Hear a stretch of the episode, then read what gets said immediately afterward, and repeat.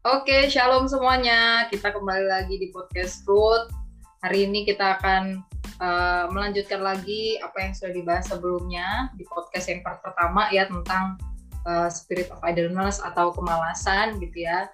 Kita akan bahas lebih dalam lagi seperti yang kemarin kita sempat bahas gitu ya tentang kemalasan. Nah, mungkin agak agak saya ulang ya tentang apa yang sempat Bang Roy sampaikan tentang spirit of idleness bahwa ini tentang uh, kehidupan seseorang yang menganggur gitu. Orang-orang pun nggak suka menganggur, tapi ya pada kenyataannya banyak orang yang masuk suka dalam kemalasan gitu ya.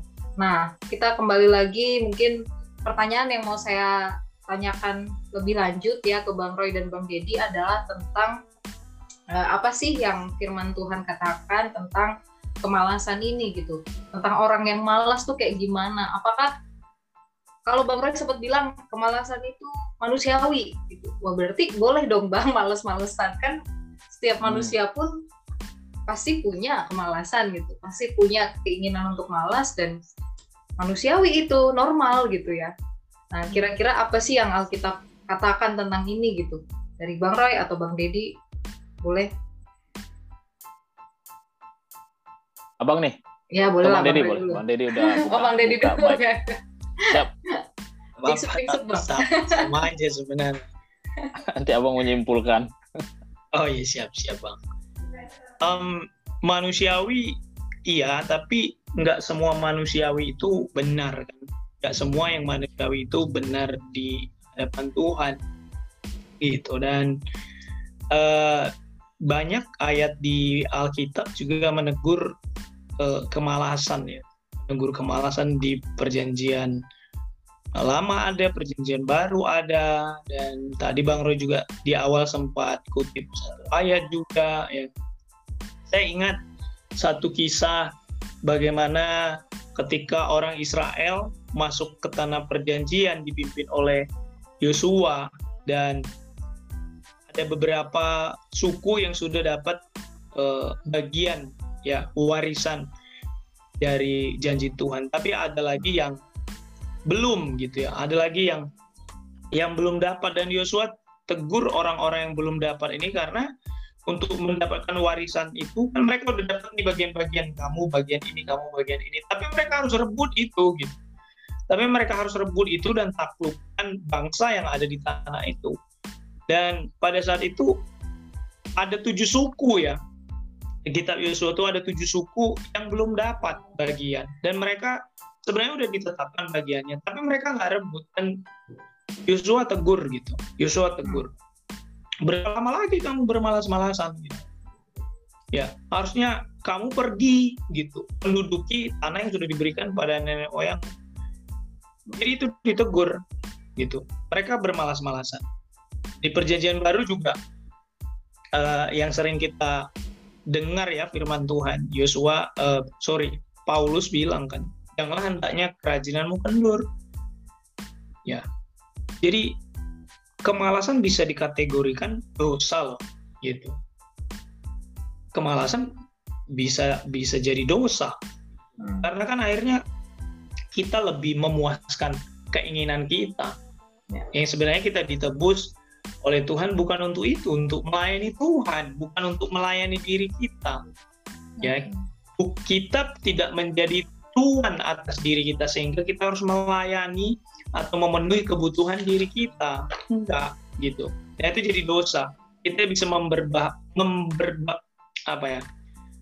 Berhala, menjadikan diri kita berhala, memberba, ber, memberhalakan berhalakan diri kita sorry, sorry ya kita jadi berhala gitu. Karena kita melayani keinginan-keinginan diri kita. Ya. Malas kan keinginan diri kita. Nah itu ditegur ya. Penyembahan berhala itu ya dosa ya. Kan sangat keras menegur penyembahan berhala. Ya. Ya kan? Ya jadi kemalasan itu bisa jadi penyembahan berhala terhadap diri kita.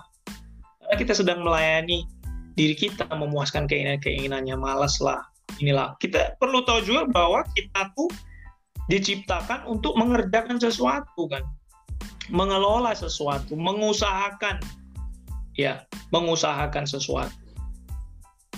Usahakan bumi ini, mengelola bumi ini. Ya. Nah, jadi eh, kita sudah ditebus nih oleh Tuhan. Kita sudah menjadi bagian daripada Kristus Yesus Yesus dalam kita dan kita dalam Yesus. Kita harus mengerjakan sesuatu. Ya kan? Makanya Paulus juga bilang kan di dalam tulisannya dia bilang kerjakanlah keselamatanmu gitu. Kita suruh mengerjakan keselamatan kita bukan berarti nikmati, diem, santai. Enggak, kita harus mengerjakan keselamatan kita.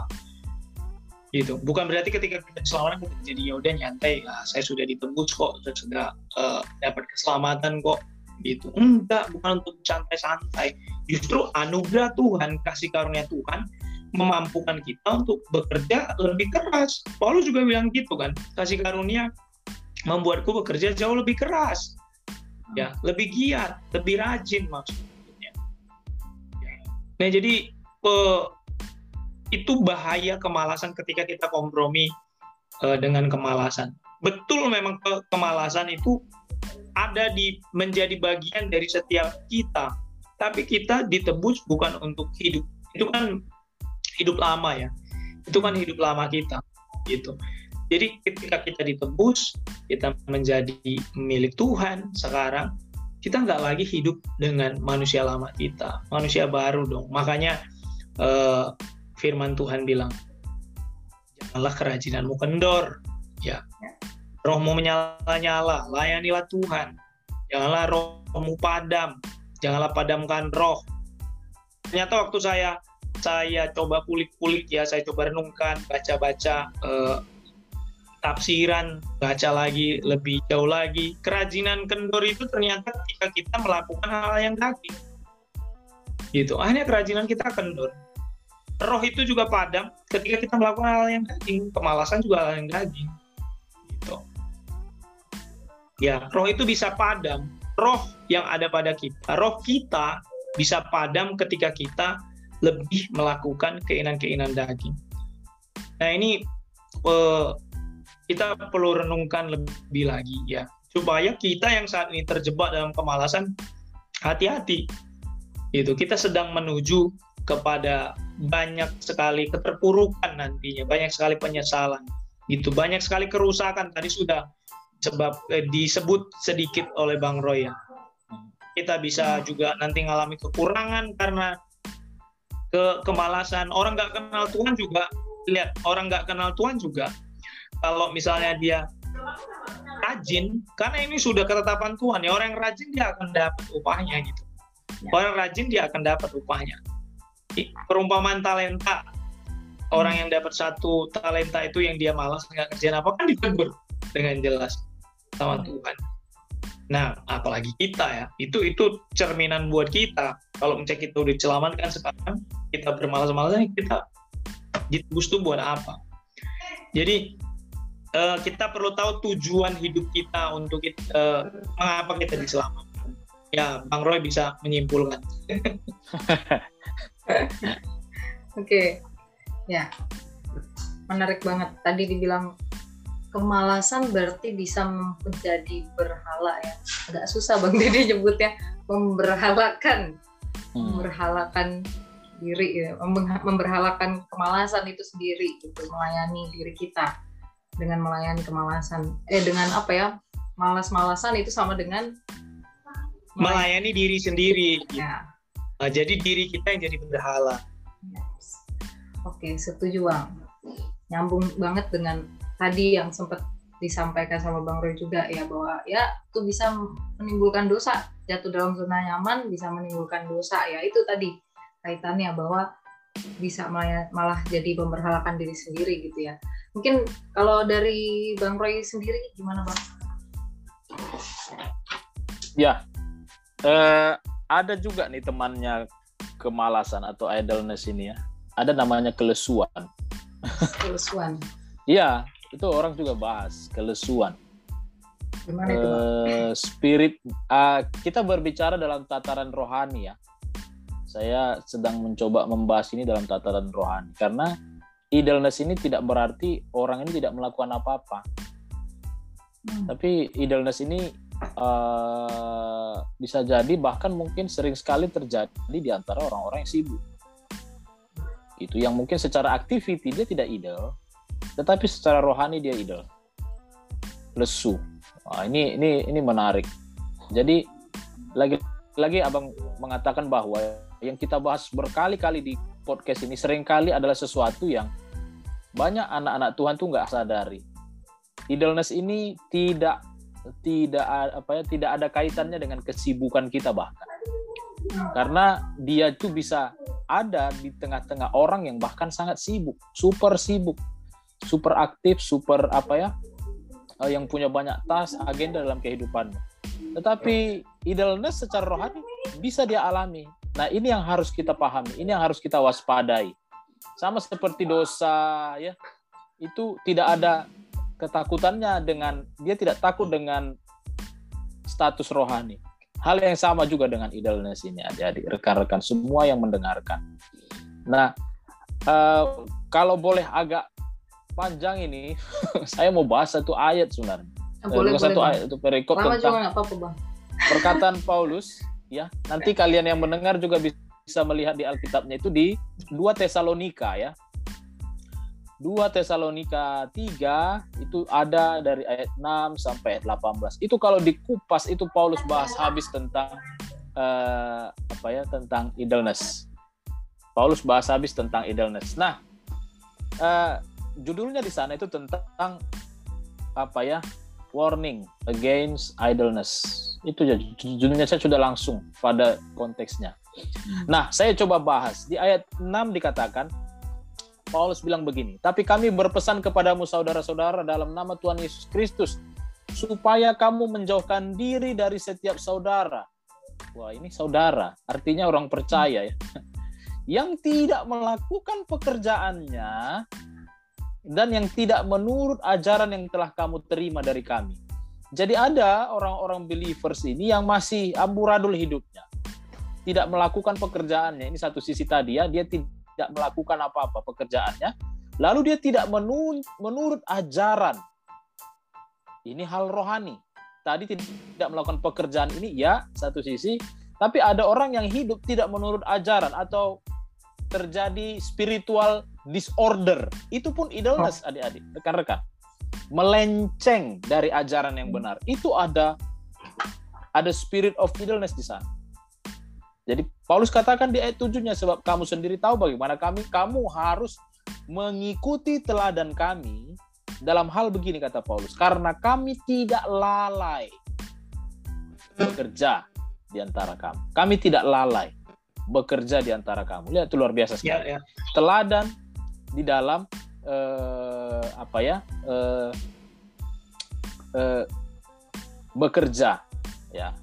Tidak lalai juga secara rohani Hmm. Makanya eh, dibilang Paulus, kami tidak makan roti orang dengan percuma. Kami nggak nggak hidup dari orang lain. Kami nggak makan roti yang tidak kami usahakan. Tapi kami berusaha dan berjerih payah siang malam supaya jangan menjadi beban bagi siapa pun. Nah ini dengar, orang yang idol akan jadi beban bagi tubuh Kristus, akan jadi beban bagi siapa saja. Makanya kita perlu berubah dari keadaan ini supaya kita jangan menjadi beban, tetapi kita boleh menjadi berkat. Hmm. Panggilan kita itu menjadi berkat, bukan menjadi beban. Ya, uh, jadi uh, apa ya? Supaya kita menjadi teladan, bukan menjadi batu sandungan.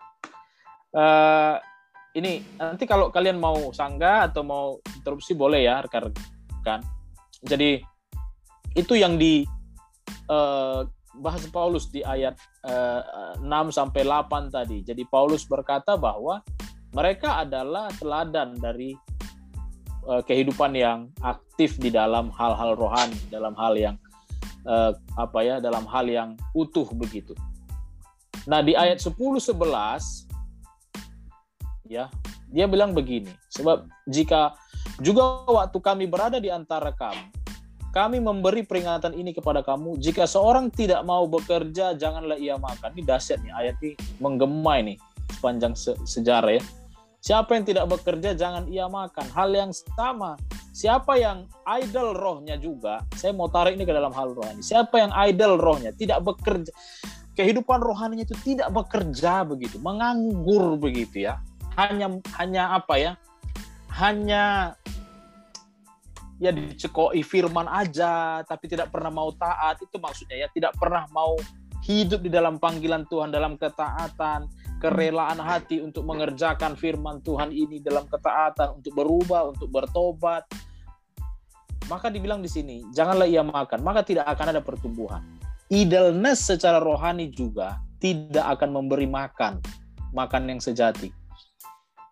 Tidak membuat orang bertumbuh. Ya. Jadi hati-hati dengan ini. Lalu dikatakan kami katakan ini karena kami dengar bahwa ada orang yang tidak tertib hidupnya. Tidak tertib. Jadi jadi apa ya? Ada orang yang kehidupannya nggak jelas, tidak ada arahan, tidak punya visi. Idleness membuatmu tidak punya tujuan. Dan itulah yang membawa kepada kesia-siaan. Dan tidak bekerja. Artinya begini, tidak bekerja ini tidak fruitful, tidak berbuah rekan-rekan. Tuhan mau kehidupan kita ini bukan hanya apa ya e, punya visi tertib, terarah, tajam, tapi juga pada akhirnya berbuah-buah. Ada banyak anak-anak Tuhan itu ada di berbagai bidang di bangsa ini, bekerja dalam banyak hal. Ada yang dalam ranah politik, pelayanan dan lain sebagainya, para full timer, profesional. Tapi kehidupan rohaninya ini idol, menganggur begitu ya. Dia tidak bertumbuh lagi secara rohani. Dia tidak pernah lagi saat teduh. Dia tidak pernah lagi punya gairah akan akan pekerjaan Tuhan dia tidak mengenal lagi visi Tuhan yang mungkin dulu pernah menjamah dia, membakar dia ketika dia dilayani. Sehingga dia hidup seperti orang biasa, menghidupi kehidupan dunia, menghidupi kehidupan standar, hanya untuk survive, bertahan hidup, mengumpulkan harta, mencari kebahagiaan lebih dan lebih lagi bagi dirinya sendiri, sehingga pada akhirnya dia tidak fruitful, tidak menghasilkan hal-hal yang kekal dari hidupnya dan Tuhan tidak hmm. dipermuliakan di sana begitu. Dengan apa ya pada sisi yang lain dosa mulai mengintip di hidupnya dari depan belakang atas bawah sehingga ada banyak anak-anak muda orang-orang Kristen ini apa ya rekan-rekan kita ini berjatuhan bergelimpangan secara rohani walaupun tampaknya mereka tetap hidup tetap tetap happy tetap bekerja tetap berkomunitas di mana-mana tapi di dalam sini itu sudah porak-poranda sudah banyak yang terjadi seperti itu. Makanya sedih kalau kita melihat tiba-tiba ada rekan yang jatuh dalam dosa dan itu parah dan dia seperti tidak tidak kenal Tuhan lagi. Ketika kita kunjungi, ketika kita mau ketemu sama dia, dia lari, dia menutup dirinya dan lain sebagainya. Kenapa? Karena idolnya secara rohani tadi itu telah menghancurkan banyak hal dari dalam sehingga pelan-pelan luarannya pun akan berantakan. Makanya dikatakan di sana dikatakan ya uh, tidak tertib hidupnya dan tidak bekerja melainkan sibuk dengan hal-hal yang tidak berguna. Jadi bukan berarti dia tidak lakuin apa-apa, tapi bisa juga dia sibuk gitu. Tetapi tidak berguna. Bukan berarti bekerja nggak berguna.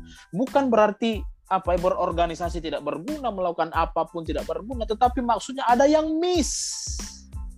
Ada yang miss yang fundamental dalam kehidupan rohani ini yang tidak lagi dikerjakan. Dia tidak ngerti lagi hidupnya. Dia punya banyak depresi di hatinya, dalam pikirannya, dan lain sebagainya. Sehingga dia jatuh dalam pergaulan yang buruk, pacaran yang tidak kudus, hancur hidupnya, dan lain sebagainya. Tapi tetap ke gereja. Hidup di dalam semua topeng, dan lain sebagainya. Itulah idleness. Apa dalam dalam kesejatiannya yang tidak disadari banyak orang. Ini yang harus kita saya pikir yang saya harus kita tinju masalah ini supaya dimengerti banyak anak muda. Ini pokok yang menurut saya paling penting dari idleness ini. Sehingga secara rohani dia lesu. Lesu banget, tidak punya gairah apa-apa. Roh, kata Bang Diri tadi, rohnya tidak menyala-nyala dan tidak melayani. Melayani diri sendiri jadinya. Dan dan Paulus bilang, jauhilah orang yang demikian ya Bang. Ya. Nah, di ayat seperti ini, iya di 2 Tesalonika 3 ayat 10, ini Paulus karena, yang berkata. Karena yang kayak abang bilang tadi kan, misalnya kayak di rumah lah, di rumah ada hmm. yang nggak apa-ngapain, kan yang menjadi beban keluarga kan, gitu. Dia nggak mau kerja, tidur ini nggak mau. ya yang harusnya dia sehat gitu dia bisa kerja tapi dia nggak mau ngerjain gitu kan jadi beban kan berarti dalam hal rohani juga gitu kan harusnya kamu kerja gitu hidup sesuai dengan apa yang Tuhan maksudkan Ha- dalam hidupmu gitu. Harusnya fruitful. Nah, gitu iya ya. harusnya berbuah kan dia. Tapi karena mungkin dia lebih ya kayak tadi berhalakan dirinya mengikuti keinginan dagingnya kan jadi beban ya gitu. Makanya mungkin eh, kita ingat satu ayat eh, Paulus bilang harusnya seiring waktu itu kamu udah dewasa harusnya kan Iya. gitu. kamu udah de- udah dewasa gitu harusnya kamu dapat makanan keras ini menohok sekali sih bang Gitu. Betul. Ada dan dan yang luar biasa Paulus bilang jauhi waduh bang ini gimana bang kita harus jauhi kamu buat saya nggak nggak fokus nih ngurusin yang lebih ini banyak nih orang-orang yang harus diurus ini karena kamu nggak mau ngerjain bagian harusnya kamu udah dewasa menjauhi di sini, menjauhi di sini tolong dipahami dengan cermat ya. Maksudnya begini, kalau kita ada di dalam kumpulan para pemalas, kita jadi malas. Dengar baik. Pengaruhnya itu yang harus diwaspadai. Ketika kamu ada dalam kumpulan atau kamu berkomunitas, bergaul di sana, hari-harimu ada lebih banyak di situ orang-orang yang tampaknya apa ya sibuk gitu ya, punya having their own life, tapi secara rohani sudah berantakan dan lain sebagainya. Pengaruhnya itu, idleness itu menyebar ya. Itu kayak wabah. Ya. Oh, apa ya Paulus juga bilang kan di Korintus, ya, pergaulan yang buruk merusakkan kebiasaan yang baik. Jadi pengaruh itu, Paulus lebih concern kepada kehidupan rohani orang kalau sudah berkaitan dengan itu daripada hubungan. Lebih baik pisahkan. Eh, firman Tuhan juga berkata, ini ada satu perkataan yang sebenarnya perlu kita renungkan dalam-dalam berbicara tentang pohon atau ranting yang tidak berbuah itu ternyata akan terpotong gitu, akan dipotong oleh oleh apa ya eh, pengusaha kebun itu. Dia lihat pasti Tuhan juga melihat kehidupan-kehidupan ini. Yang tidak berbuah itu dipotong, dibuang kayak gitulah yang apa gunanya kalau tidak berguna. Lalu Yesus pernah mengutuk pohon ara ya, eh pohon pohon yang tidak berbuah. Besoknya udah kering. Lalu ada pernah juga perkataan ya dari firman Tuhan itu eh, Yesus bilang begini tidak berbuah-buah ini apanya ya eh, pohon ini. Lalu mau ditebang gitu. Nah ini ini ada satu perkataan yang sebenarnya membuat kita tahu bahwa kehidupan yang berbuah-buah itu adalah kerinduan Tuhan. Tuhan dipermuliakan dengan kehidupan kita yang berbuah-buah. Tangkap ya?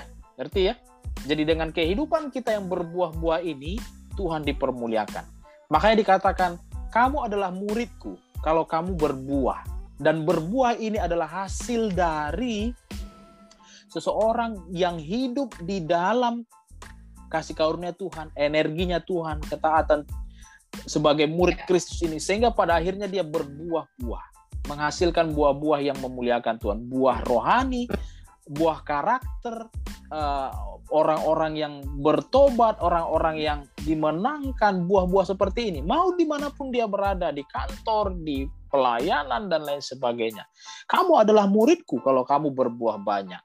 Nah, eh, pohon yang idle, dia terus bertumbuh, membesar gitu tampaknya ya.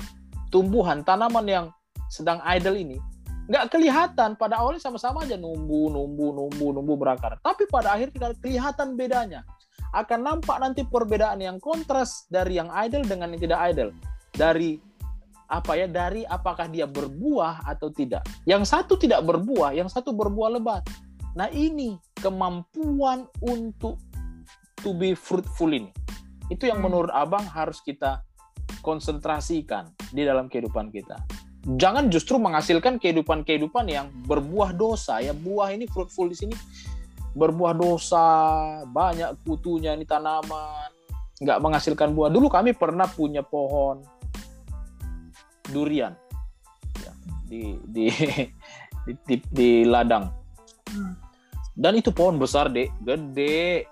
Waduh, kita udah pikir ini nanti kita makan durian lah dari sini. Hey, luar biasa. Tanah itu subur loh. Ada pohon rambutan yang tumbuh itu berbuah lebat-lebat ada pohon mangga atau apalah begitu kan berbuah lebat. Ah, ada satu pohon durian. Ini nongol ya di situ kita tumbuhin. kita udah berharap supaya ini tumbuh dan bertumbuh dan kita nunggu musim durian datang pas musimnya datang ini tidak berbuah nggak ber, berbunga dia tapi aneh ya nggak mau berbuah nggak mau muncul itu uh, durian-durian. Sehingga kita pikir aduh nggak ada gunanya nih pohon durian ini. Kami berpikir udahlah mungkin kayunya lah kita ambil tebang aja lah bertumbuh di sini tidak ada gunanya gitu. Ini kita loh yang yang punya kebun gitu. Jadi kehidupan kita tampak tampak mm, bertumbuh tapi belum tentu loh bertumbuh. Di situlah kita harus menyiasati atau melihat apakah saya sedang idle atau tidak dari hal yang namanya fruitful. Lihat, firman Tuhan berkata, dari buahnya lah pohon dikenal. Dari buahnya. Pertama, apakah buahnya baik atau buruk? Lalu yang kedua, apakah dia berbuah banyak atau malah tidak berbuah? Atau buahnya seret? Adik-adik, rekan-rekan uh, yang mendengarkan podcast ini, siapa pun kalian, mungkin kamu sedang bekerja, mungkin kamu sedang dalam perjalanan, kamu mungkin sedang misi. Kamu mungkin sedang membina keluarga kecilmu. Kamu mungkin sedang punya hubungan, pertunangan dan sebagainya. Lihat.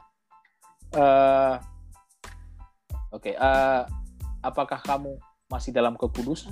Apakah kamu masih dalam kerinduan untuk mengerjakan hati Tuhan? Apakah kamu masih punya kerinduan untuk memuliakan Tuhan lewat kehidupan? Apakah kita masih sesungguh-sungguh saat kita pertama kali jumpa Yesus? Inilah idealness yang saya pikir harus kita bahas, kita renungkan, kita pikirkan, kita waspadai hari demi hari. Amin. Gitu kira-kira. Yes. Baik, puji Tuhan Bang. Mungkin ini menarik banget karena memang ini sangat jelas terjadi ya, sangat jelas terjadi kalau uh, tadi sempat dibahas-bahas banyak akhirnya anak-anak muda yang bahkan sudah pernah dimuridkan sedih-sedihnya eh tiba-tiba ending-endingnya mereka di akhir udah mungkin itu karena mungkin itu ya menurut saya juga jadi karena akibat idleness rohani kemalasan apa rohnya padam gitu rohnya malah padam gitu ya jadi malas ya seperti yang uh, Bang Roy Bang Dedi sampaikan tadi ya bahwa bisa jadi idolnya bukan karena nggak ngapa-ngapain tapi secara roh sebenarnya lagi ya lemah di yeah. situ ya uh, iblis mengaum-ngaum, singa mengaum-ngaum, iblis seperti singa yang mengaum-ngaum gitu, pengen menelan kita dan ternyata kita jatuh di situ gitu. Banyak akhirnya anak-anak muda atau mungkin yang sering terjadi yang uh, saya sering temui ya justru terjadi di banyak alumni gitu. Yang banyak alumni yang sudah pernah dimuridkan mengerti kebenaran tapi pada akhirnya ya jatuh juga. Mungkin karena mulai membuka celah di situ gitu ya bang. Oke tapi bang, mungkin ini pertanyaan terakhir ya dari saya. Hmm. Uh, berarti apa yang harus dilakukan? Tadi yang sempat di Bang Dedi dan Bang Roy sepakat juga adalah uh, karena nggak nggak punya visi jadinya, nggak punya visi, kehilangan tujuan, akhirnya orang jadi males gitu. Nah berarti ya salah satu hal yang bisa membuat kita keluar dari kemalasan ini adalah kita kembali menemukan visi atau gimana bang? Maksudnya mungkin kalau untuk ya. anak-anak yeah yang belum mengenal Kristus gitu, yang belum mengenal Kristus, belum mengenal visi Allah gitu ya, kita bisa uh, muridkan dia dari awal. Nah, itu mungkin Bang Roy bisa bahas lebih lanjut. Uh, tapi kemudian kalau yang sudah mengerti, mungkin ada juga orang yang sudah mengerti kebenaran, sudah ngerti gitu ya, tapi pada akhirnya kehilangan visi lagi gitu, kehilangan hmm. visi. Terus apa yang harus dilakukan untuk bisa keluar dari uh, kemalasan itu tadi ya kematian rohani. Kematian pertama secara. ya memang pertama-tama kita ini perlu perlu terus datang ya ke tahta kasih karunia. Perlu datang kepada Yesus. Yesus berkata marilah kepada aku katanya ya. Semua yang letih lesu dan berbeban berat. Semua yang lesu semua yang menganggur secara rohani semua yang kering kerontang, semua yang sedang tidak baik secara rohani. Mari datang kepada Yesus. Yesus uh, adalah sumur pemulihan kita. Harus datang ke sana. Yesus adalah uh, apa ya uh, benteng kekuatan kita. Nah, datanglah kepada Yesus, sumber air yang tidak berhenti mengalir sampai kepada kekekalan itu. Semua harus kembali datang kepada Yesus. Datang kembali ke kayu salib. Ke tahta kasih karunia. Di sanalah kita akan dipulihkan dan dilayani oleh Tuhan. Adik-adik, rekan-rekan, di mana pun kalian berada. Uh, dengan sadar datang, berdoalah lagi. Datang kepada Tuhan dengan merendahkan dirimu. Tuhan, ini aku. Ini saya. Inilah keadaanku Tuhan. Engkau tahu aku seperti ini. Engkau tahu bahwa tidak ada yang tersembunyi mengenai diriku di hadapanmu. Tuhan, pulihkanlah hati saya. Jamah aku malam ini, jamah aku sore ini, jamah aku saat ini, Tuhan. Sama seperti engkau pernah menjamah hidupku, Tuhan, jamah aku kembali. Kita perlu datang seperti itu kepada Tuhan. Ya, kan dan dan firman Tuhan pasti berbicara. Ya. E, mari Roh Kudus bakar kembali hatiku, Tuhan. Kirim firman-Mu supaya aku tahu apa yang harus kuperbuat firman mula pelita baik aku. Nah, ketika firman Tuhan datang kepada kita, taati. Kalau itu requiring pertobatan dari hidup kita, mari taati, bertobatlah dari apa yang salah. Mungkin adik-adik rekan-rekan ada yang dalam ketidakkudusan, ayo bertobatlah dari itu, kebiasaan buruk atau ada ada hubunganmu yang salah dan lain sebagainya. Uh, mari bertobat. Ada yang melukai hatimu dan lain sebagainya. Kau pun dalam kekecewaan. Mari melepaskan pengampunan setelah engkau tahu bahwa engkau diampuni oleh Yesus dari kayu salib. Nah, eh, kita perlu dipenuhi dalam Kristus. Kita bertobat dari apa yang menjadi salah dalam kehidupan kita dan lakukan lagi kata firman Tuhan di ini ya. Eh, kita melihat sebentar di Wahyu 2. Wahyu 2 eh, ini kepada jemaat di Efesus. Wahyu 2 di ayat 5 dikatakan, Sebab itu ingatlah betapa dalamnya engkau telah jatuh, bertobatlah dan ini lakukanlah lagi apa yang semula, bukan yang yang sebelumnya. Ya maksudnya bukan yang kita lakukan di dalam idealness itu ya, tapi yang semula. Maksudnya adalah kalau kita pernah mengalami kasih Tuhan, revival dalam hidup kita, kita pernah mengalami kelahiran baru yang luar biasa beberapa tahun yang lalu dalam hidup kita. Dan waktu itu kita punya motivasi melakukan hal-hal yang kudus, yang sungguh-sungguh bagi Tuhan, lakukan lagi itu. Setelah kita bertobat, lakukan lagi yang semula, gitu. Nah, uh, yang kedua, kita perlu komunitas. Lagi-lagi punya komunitas. Kalau kamu ada di antara orang-orang, iya, kamu ada di antara orang-orang yang idol, tinggalkanlah persekutuan itu. Persekutulah, bukan maksudnya tidak berteman, bergaul, tapi bersekutu. Hmm, tanamkan dirimu, ikatkan dirimu di tengah-tengah support system yang membawamu kepada kehidupan rohani yang naik bukan turun. Ya, kami berdoa kalian menemukan itu, mencari itu. Ya, eh, kita juga ada pelayanan, kalian bisa join kepada kami, nanti kalian bisa kontak-kontak sama ininya ya. E, timnya kita, kalian bisa join, tanya-tanya, apakah saya bisa e, dibina, apakah saya bisa di bimbing kak bang gitu ya. Kami terbuka kita punya pelayanan mahasiswa. Nah eh, lalu ini bagian terakhir mungkin ya yang bisa saya share. Tadi kita sedang membuka dua Tesalonika 3 nah eh, mari kita lihat di ayat 16 sampai 18-nya itu. Itu luar biasa. Ada janji Tuhan di sana. Ya. Uh, ini ya. Dan Tuhan damai sejahtera ya di 2 Tesalonika ayat 16. Dan Tuhan damai sejahtera kiranya mengaruniakan damai sejahteranya terus-menerus dalam segala hal kepada kita, kepada kamu, dan Tuhan menyertai. Artinya apa? Mari kita lari kepada Tuhan sehingga segala intimidasi yang datang karena idleness ini, kelesuan-kelesuan ini dikalahkan oleh damai sejahtera Kristus yang terus-menerus, continually tidak berubah, tidak menurun, tetapi konstan dan terus ada pada kita.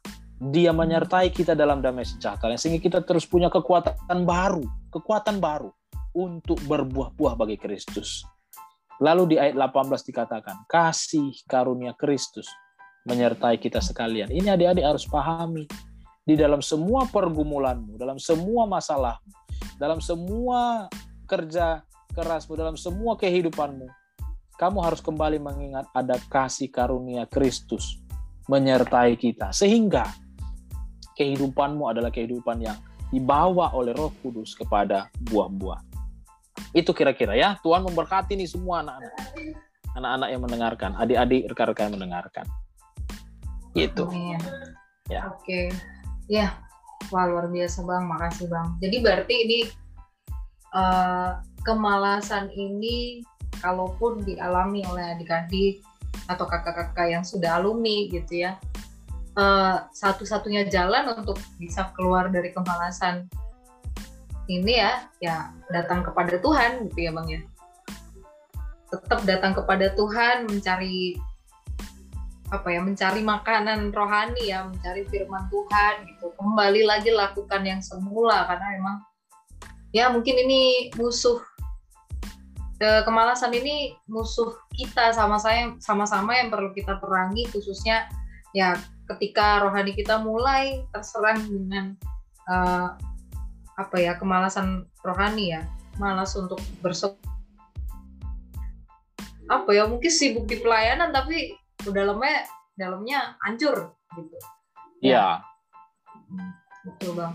Jadi memang eh, setuju sekali dengan apa yang disampaikan sama bang Roy dan memang banyak kadang-kadang banyak anak-anak muda yang mungkin bosan wah ayah aku tahu kok pasti datang kepada Tuhan jawabannya tapi memang itu jawabannya gitu itu tidak tidak memandang tidak memandang usia rohanimu seperti apa, seberapa dewasa rohani gitu. Yang namanya sumber kita adalah firman Tuhan ya, pasti kalau kita nggak melekat ke situ ya lama-lama ya Iya. juga ya bang ya bang ya. Ja- jangan datang kepada Tuhan tuh dengan sombong ya. Aku Ya. tahu memang aku harus datang kepada Tuhan. Hmm. Aku udah datang kepada Tuhan, Kak. Itu sombong itu hati. Nggak akan pulih itu. Datanglah kepada Tuhan dengan hati yang hancur. Kamu harus betul-betul merendahkan diri di hadapan Tuhan. Kita harus betul-betul memecahkan hati kita yang di hadapan Tuhan. Wah, aku ini gagal total. Aku ini berantakan. Aku ini sia-sia. Sehingga Tuhan menjadi besar di depan kita. Tuhan itu menjadi mulia, tinggi, luhur gitu ya. Kalau kalau kita masih menganggap aku tahu kok, aku ngerti ini gini gini. Makanya kita merasa bahwa kita tuh sebenarnya masih bisa menjadi problem solver bagi diri kita sendiri. Cukup sombong datang kepada Tuhan. Sehingga ya nggak ada yang kita dapatkan begitu. Tapi kalau kita datang dengan kerendahan hati, Tuhan akan mengangkat kita. Itu sih. Men, Ya. Datang dengan haus dan lapar akan kebenaran ya bang ya setiap hari. Dan Ya harus- itu itu pasti orang yang sudah hancur hati. Orang yang haus sudah hancur hati secara rohani gitu. Oke, setuju sekali Bang. Eh, ya, luar biasa lah ya pembahasan kita hari ini. Ya harapannya dari tadi apa yang kita bahas tentang spirit of idleness ini bisa memberkati teman-teman semua yang mendengar yang mendengarkan podcast ini. Dan seperti yang Bang Roy sampaikan tadi bahwa eh, kalau ada teman-teman yang rindu untuk share perlu Hmm. didoakan tentang hal ini bisa hubungi kontak yang akan tertera ya di bagian bawah sini atau mungkin bagian bawah yang di situ gitu ya. Jadi Ya, nanti akan ada dua nomor telepon yang bisa teman-teman hubungi untuk ajak share gitu ya. Dan bisa kalau rindu bertumbuh dalam satu komunitas, kita ada komunitas mahasiswa dan teman-teman bisa eh, dibimbing di sana sama-sama, kita sama-sama bertumbuh dalam Tuhan, bisa langsung kontak aja. Oke, ya thank you Bang Roy. Eh, ini juga tadi ada Bang Dedi ya, karena kendala jaringan jadi tidak bisa bersama dengan kita kembali ya, tapi minggu depan kita akan kembali lagi dengan uh, topik yang berbeda dan dengan topik yang lebih menarik dengan narasumber-narasumber yang juga yes. Ini mumpuni. kita kita doakan dulu mereka. Oh iya, Yuk, kita berdoa sebentar ya. Bapa dalam nama Yesus Tuhan, jamah semua saudara-saudaraku, saudari-saudariku yang mendengarkan eh, podcast ini Tuhan saat ini. Percaya pekerjaan Tuhan nyata atas kami. Engkau yang men- menjamah hati kami ketika podcast ini diperdengarkan. Kupercaya Tuhan bahwa Roh Kudus sedang berkarya menggelorakan hati semua orang yang mendengarkan ini Tuhan supaya mereka diinspirasi, diubahkan, dibangkitkan kehidupannya Tuhan. Bangkitkan anak-anak muda Tuhan, bangkitkan anak-anak panahmu Tuhan. Lewat alat ini Tuhan, podcast yang sederhana ini Tuhan berkaryalah di hati mereka, para mahasiswa, para profesional Tuhan, anak-anak muda, di mana pun mereka mendengarkan ini dari berbagai pelosok Tuhan. Aku berdoa engkau memulihkan mereka, menjamah mereka, menolong mereka. Kalau ada orang yang hari ini butuh pertolongan daripada Tuhan, pemulihan daripada Tuhan. Aku berdoa Tuhan, dalam nama Yesus jamahlah mereka Tuhan. Dengan kasih-Mu yang kuat, yang mengangkat mereka, membangkitkan mereka. Bangkitkan Tuhan, Raja Wali, Raja Wali ini Tuhan. Supaya mereka hidup menurut ketetapan hidup dalam cinta akan Tuhan, akan hati Tuhan yang menyala di tengah-tengah mereka, roh yang hidup, roh yang menyala-nyala. Tuhan aku berdoa, jadikan mereka berkat di mana pun mereka berada. Bukan menjadi batu sandungan. Dan biarlah kehidupan mereka mulai berbuat murid-murid Kristus yang sungguh-sungguh mencintai Tuhan dan melayani Tuhan. Beri generasi ini visi Tuhan, tujuan ilahi, tujuan yang kekal, bukan tujuan yang fana, bukan hanya tujuan yang bersifat daging Tuhan, tapi tujuan yang indah mulia yaitu untuk menjadi berkat bagi banyak orang. Terima kasih Bapak, terima kasih untuk saat ini, terima kasih untuk jamahanmu. Di dalam nama Yesus kami sudah berdoa mengucap syukur. Amin. Puji Tuhan. Amin. Ya, puji Tuhan. Thank you Bang Roy buat Makasih ya. uh, kehadirannya. ya kita akan bertemu lagi minggu depan dengan topik yang berbeda. Kalau ada teman-teman yang mau memberikan uh, masukan-masukan, uh, tips atau apa pun ya yang pengen teman-teman kasih saran ke Ruth juga bisa di bagian komentar atau bisa hubungi di Instagram uh, Sion Ministry ya, Sion underscore, Sion underscore Ministry ya. Teman-teman bisa follow dan bisa juga komen di sana. Terima kasih buat para pendengar setia Ruth. Kita akan kembali minggu depan. Tuhan Yesus Shalom. berkati. Shalom. Tuhan berkati.